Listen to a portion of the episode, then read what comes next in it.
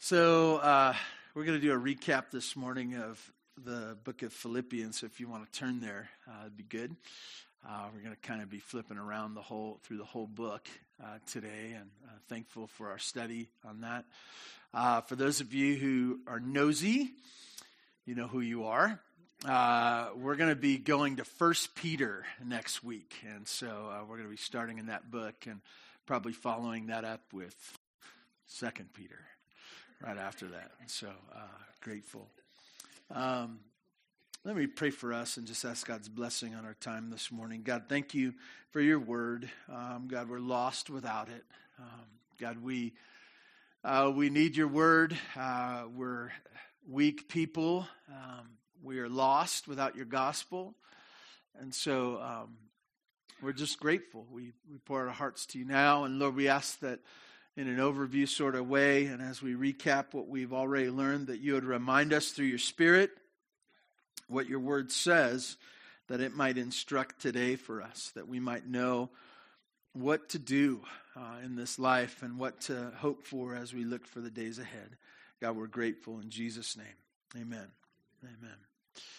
Uh, so much of uh, the book of Philippians is talking about the surpassing worth of Jesus and how we find joy in that. And I, I was thinking about just uh, th- this is not common knowledge type stuff.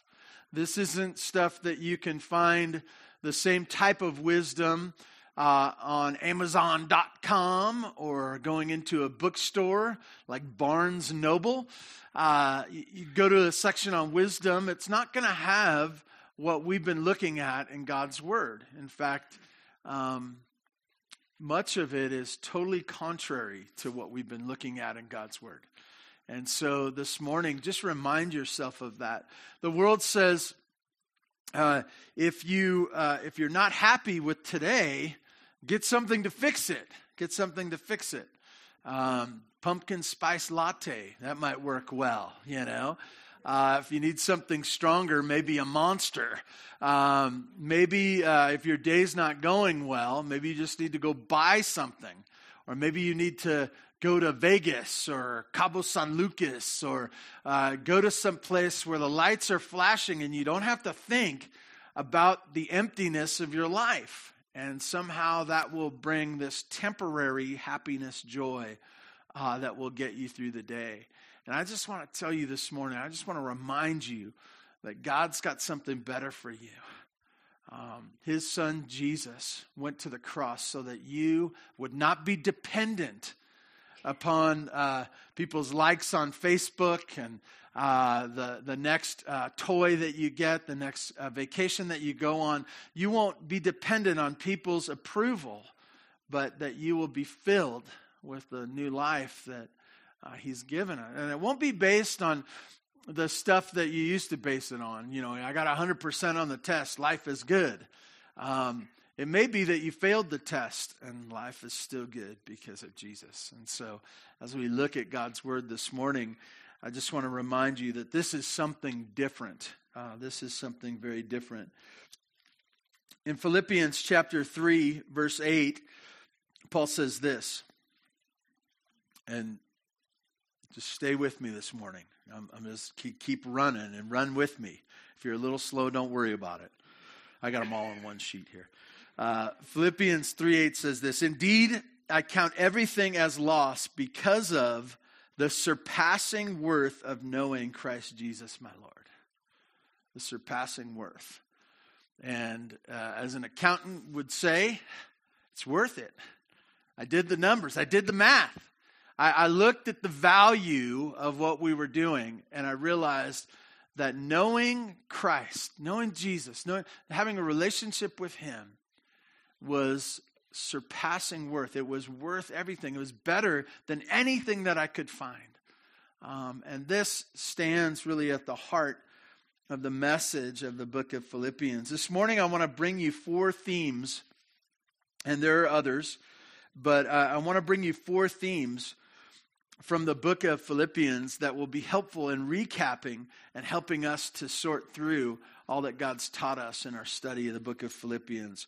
The first one is that Jesus brings joy in the journey. in the journey and the destination as well, okay? But in the journey.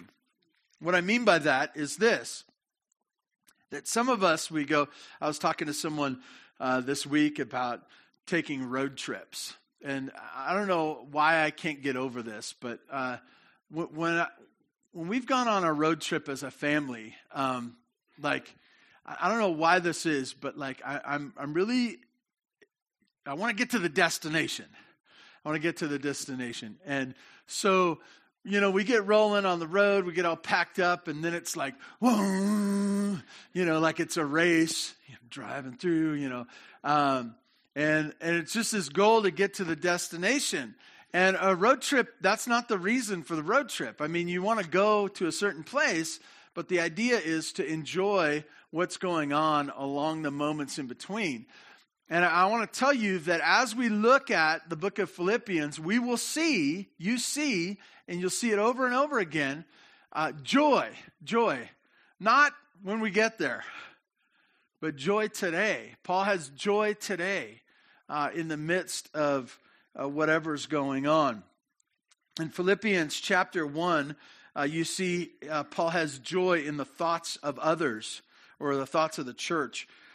Uh, he says this in verse 3 he says i thank my god in all remembrance of you always in every prayer of mine for you all making uh, for you all making my prayer with joy because of your partnership in the gospel from the first day until now and of, i'm sure of this that he who began a good work in you uh, will bring it to completion until the day of christ jesus and it is right for me to feel this way about you all because I hold you in my heart, uh, for you are all partakers with me of grace, both in my imprisonment and in my defense and confirmation of the gospel.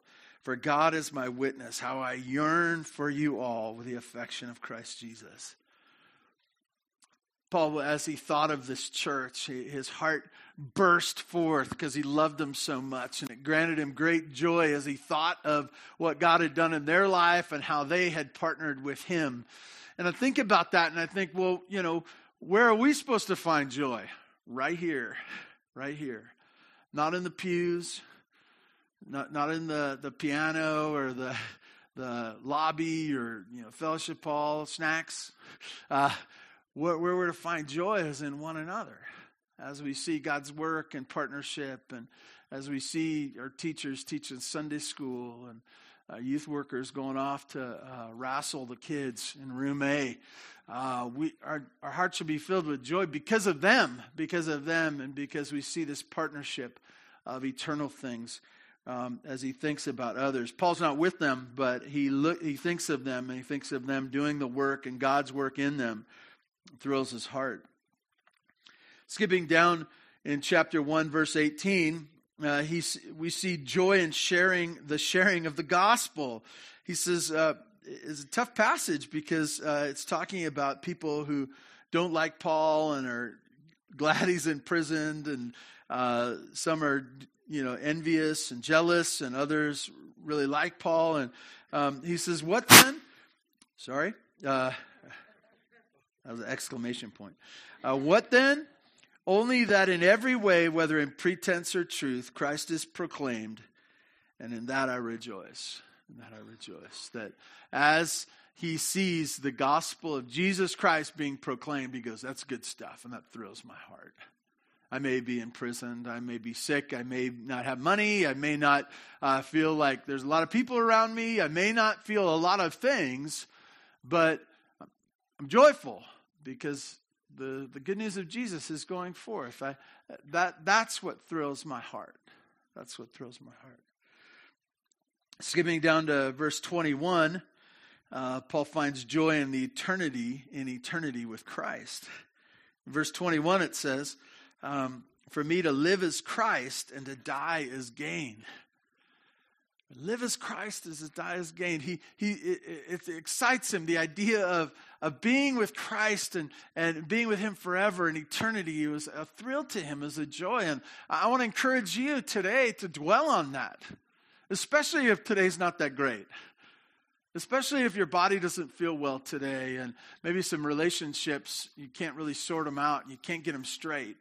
Maybe if you feel wanting today, like there's things missing in your life, to remember and to dwell upon your relationship with Christ and that you're going to be with Him in His presence forever.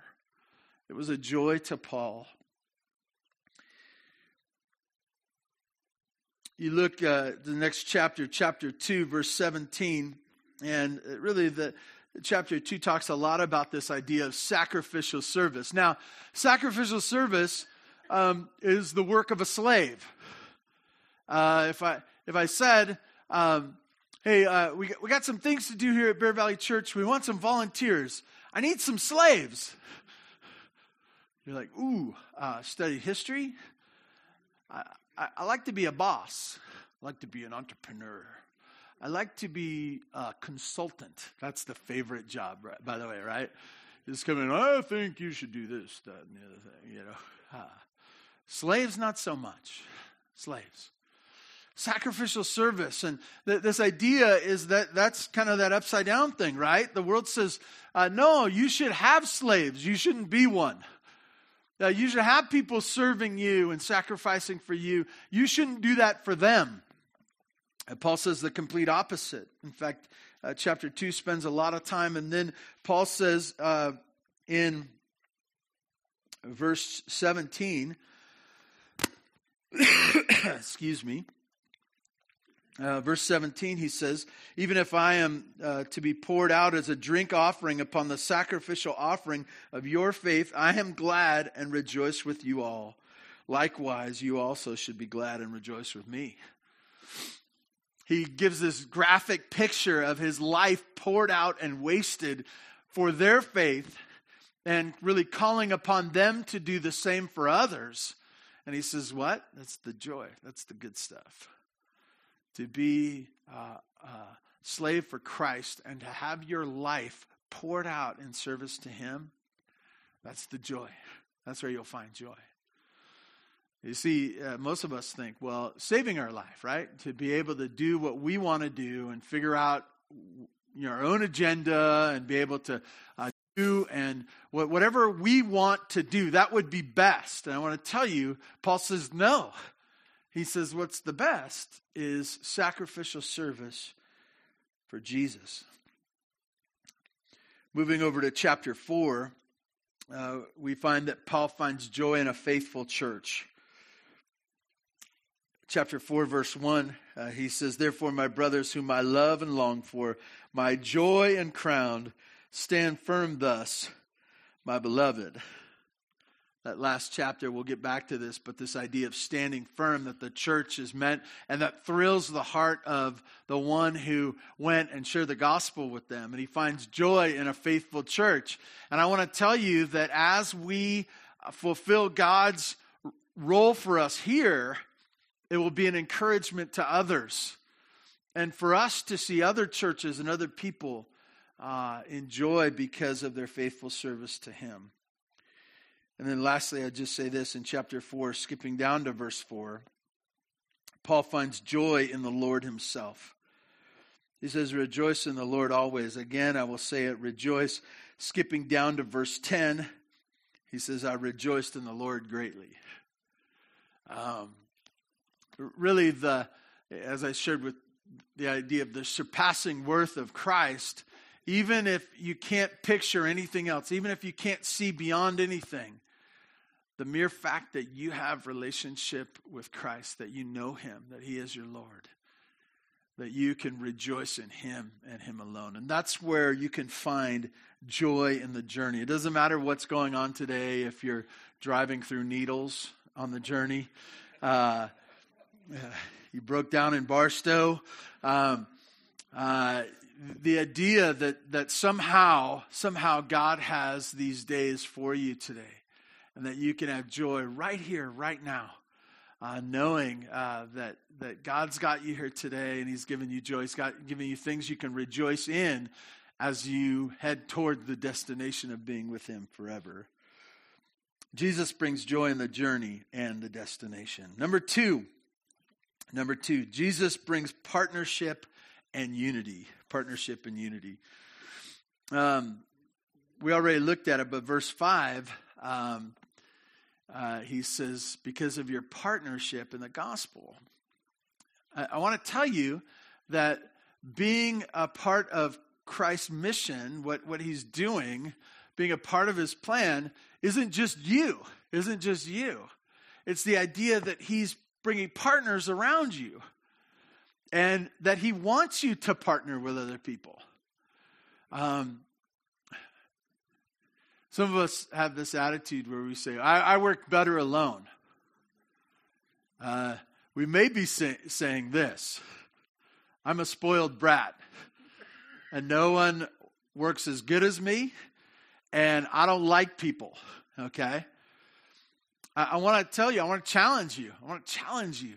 Read over the book of Philippians and see how many times he's talking about partnership and sharing and unity and uh, coming together. And there's this, this thing that he says, together. This is how we do this, this job, together. Uh, many hands make light work. It's not just that it makes the work lighter, but it's the idea of the encouragement of working together. It's got this picture of a family working together. Um, so I said in verse 5, you say you hear it in the gospel because of your partnership with the gospel. Um, you move on in chapter um, chapter 1. I better make sure I get this right here. Yeah. Uh, chapter 1, verse 27 says this uh, Only let your manner of life be worthy of the gospel of Christ, so that whether I come and see you uh, or am absent, uh, I may hear that you are standing firm in one spirit in one, and with one mind, striving side by side for the faith of the gospel, and not frightened by anything of your opponents. You get the picture? Side by side. You're working together side by side. Hey, can you hand me that? Yeah. We're working together. We're working together. Can you get that? Yeah, yeah, I can get that. I'll help you with that. This is, this is the way, the picture of what the work of the church is. It's not, I have my own idea, I'm going my own way, I'm doing my own thing. It's a picture that Jesus brings us together for partnership and unity in standing firm. In chapter 2, uh, he really gives us this picture of unity and partnership in others' first service. Okay? He says, So if there's any encouragement in Christ, any comfort from love, any participation in the Spirit, any affection and sympathy. Complete my joy by being of the same mind, having the same love, being in full accord and with one mind. And then he uh, attacks, attacks the problem, uh, the thing that destroys unity, destroys partnership. Verse 3 Do nothing out of selfish ambition or conceit, but in humility count others more significant than yourselves. Let each of you look not only to your own interests, but also to the interests of others.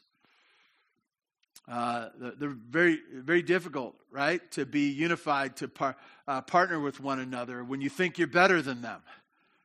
It's very difficult. When, when you're driven by selfishness and pride, it's very difficult to have unity.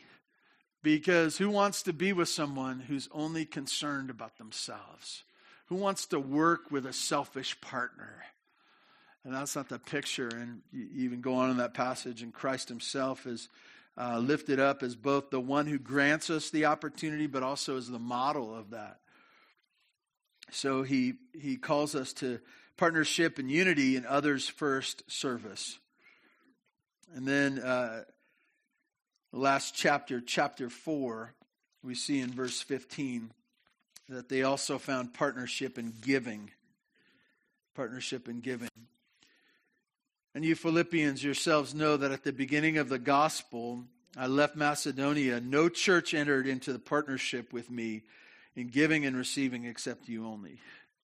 What a great thing that this church, who was once given to, uh, people gave so that Paul could go and he, Paul sacrificed to share the gospel with him, now was supporting Paul as he was, and they partnered with him. They saw the needs of people around them. They saw the need of the gospel mission and they said, I'll, be in on that. I'd love to partner with that. I can't give it all. Oh, but as we partner together, uh, we can bring the bag of money uh, that was sent to Paul through Epaphroditus. So we see uh, them partner in the blessing of giving. So we, uh, as we look at God's word, we see that Jesus brings joy in the journey. Jesus brings partner and unity uh, to us, and now Jesus, thirdly, uh, Jesus brings purpose to our pain. You know, um, this, this is super hard because most of the time we talk about the great things that happen to us and how this is the blessing. Uh, it, you know, this great thing happened to me, and this is the blessing. And you look at Paul as he recounts to the church at Philippi the things that are going on in his life and the challenge that him, and he says uh, that Christ, Jesus, has brought purpose to his pain. In verse 12, in verse 12, he says, um, I want you to know, brothers, uh, that what is, chapter 1, verse 12, sorry. Uh, I want you to know, brothers, that what has happened to me has really served to advance the gospel. It advanced the gospel, it didn't uh, take away. And you say, well, how could that advance the gospel when he was imprisoned, when his freedom was taken away? Uh, you think about uh, the advancement of the gospel that he was able to go, go, go, go, go. And he says, No, I wasn't able to go. I was stuck. But he even saw that as his connection uh, uh, we saw last week Caesar's household. We know that he was connected with guards. We know that others uh, who heard the gospel from him through the guards and others, they bounced around and, and the gospel was good. But, but also there were others who uh, were saw Paul in prison. They said, well, Paul's down. I'm up. I'm up. I'm, I'm up for sharing because of what Paul has done. If Paul says, thinks it's worth it, I do too and they were emboldened by that. You see that uh, he sees that it was somehow part of the plan of God.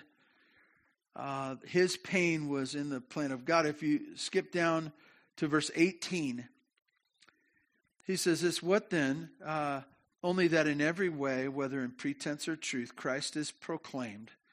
And in that I rejoice not I rejoice. He, he goes through and he says, uh, it's kind of a mess, you know, I, it's not what I wanted or whatever, but know this, that the Gospels proclaim that that's what I rejoice in, the plan of God.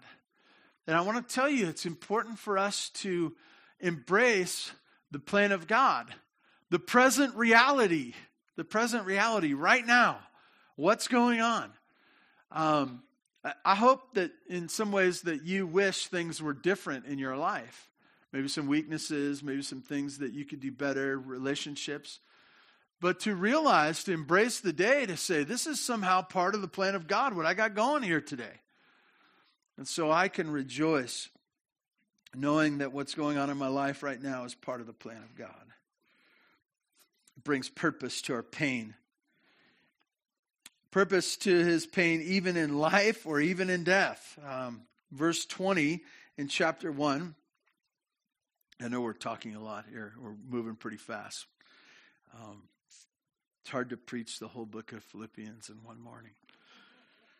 Um, verse 20 says this. Uh,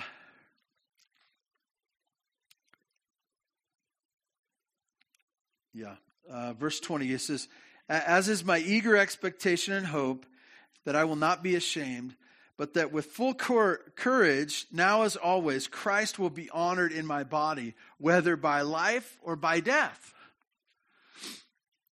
I want, I want to tell you that, that the pain of this life, there'll be purpose in it, even in death. Even in death. And Paul said, yes, both. Yes, both. That that God will receive what he wants to receive and do what he wants to do in my death, but also in the days leading up to my death. And it's not just if I'm continue on, uh, even in my death.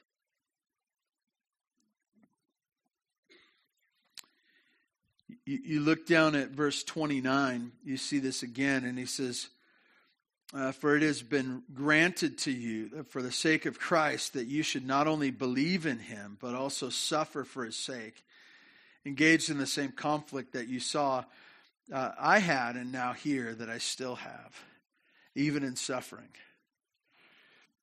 Be not confused, uh, believer, that part of God's plan for you, the path that He has for you, uh, may be suffering, it may be pain, but there's purpose in that, knowing that uh, knowing that He is somehow working His good in that. Um, super important for us to remember.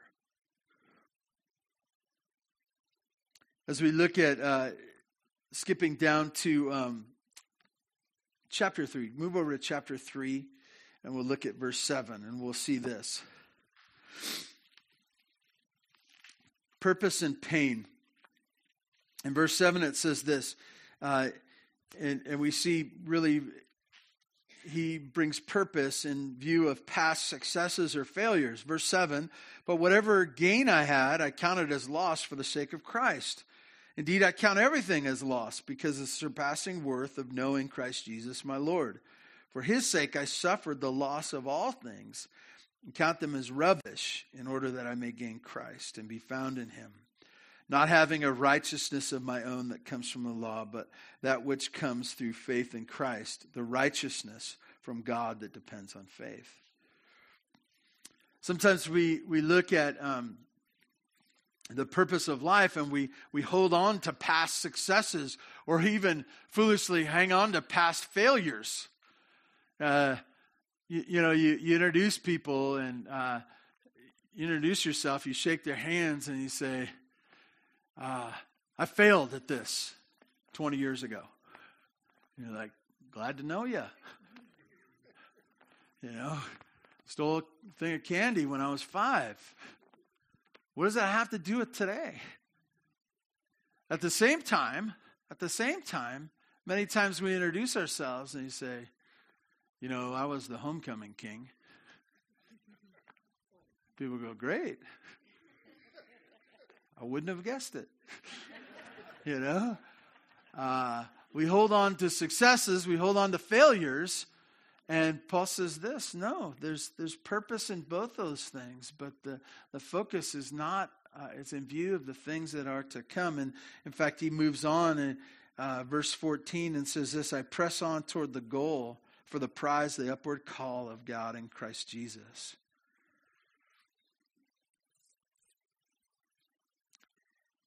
Lastly, uh, number four, Jesus brings help for today as we wait for eternity.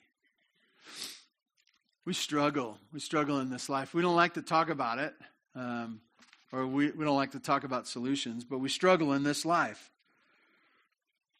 Um, he calls us to a different life, a one that's not based upon the struggles of sin that we're, we were about. Now it's focusing on Him. Uh, Go over to chapter 1 again. Sorry. Um, he gives us a different manner of life. And I want to tell you this if you're struggling to know what it is to be a Christian, uh, it, it's to give your life, it's to give what, what the mess of your life, the good, the bad, just, just bring it to Him and say, Jesus, I'm a sinner. Jesus, I'm a sinner. Would you take my life? Would you take my life? Would, would you be the one to now be my Lord and Savior, the one to save me?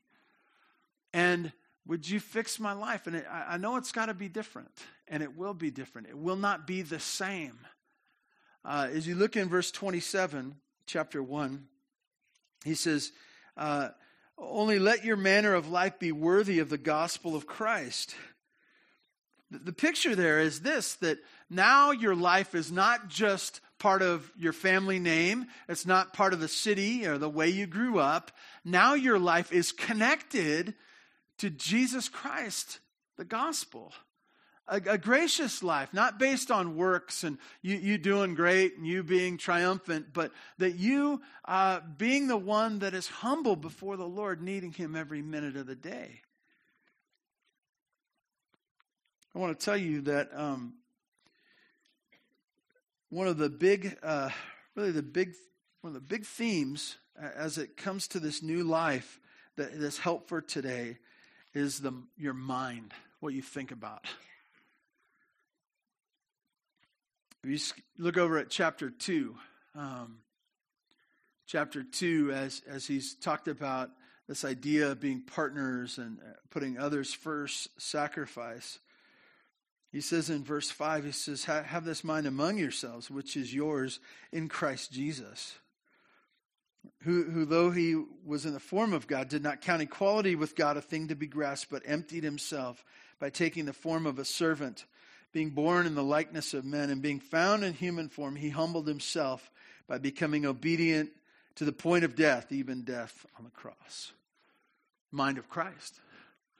The, the idea of humble service, uh, of thinking lowly of yourself, not highly, but lowly.